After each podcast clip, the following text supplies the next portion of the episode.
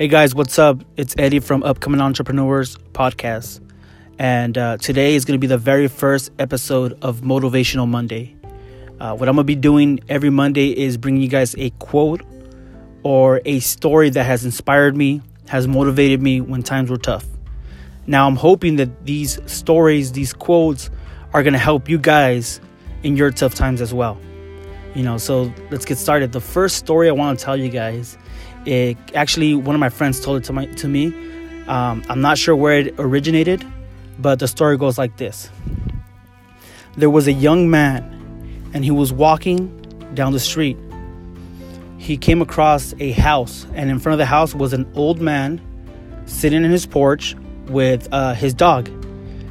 Well, the young man noticed that the uh, the dog was crying. You know, he was, I can't do a crying dog, but you get the point. So the young man walks up to the old man and says, "Hey, I noticed that your your dog is crying. Um, why is he crying, if you don't mind me asking?" And the old man looks at his dog and is like, "Yeah, he's crying. He's uh he's he sat on a nail, you know." And so the young man's like, "What? He sat on a nail?" He's like, "Yeah, he's he's he's sitting on a nail. That's why he's crying." So the young man asks, "Well, why doesn't he move?" And the old man's like, "Hmm, it must not hurt him enough." See, guys, the moral of the story is that most of us, we bitch, we cry, we moan, we complain about things, our circumstances, uh, but we don't do anything about it. You need to understand that it's got to get to a point where enough is enough, where it hurts enough that you're like, you know what? Enough is enough. I have to get out of here. I have to start taking actions. If the job you're in is not working out and you're just there complaining, bitching, moaning, sorry to use these languages, but if you're complaining, it's not going to help you. You got to start taking actions. You know, we most of us, actually a lot of us, I've been there.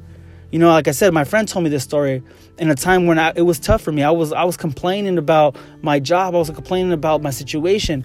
And he's like, "Look, let me tell you a story." When he told me this story, man, it hit me. It hit me really good. And I was like, "You're right. No one's going to change my story but me." And I need you guys to know that. That complaining is not going to help you guys. Crying about situations is not going to help. You need to get to a point where you say enough is enough and you start taking actions. Well, what do I got to do? I don't know. If you need to start reading books, start reading books. If you need to start finding mentors, find mentors.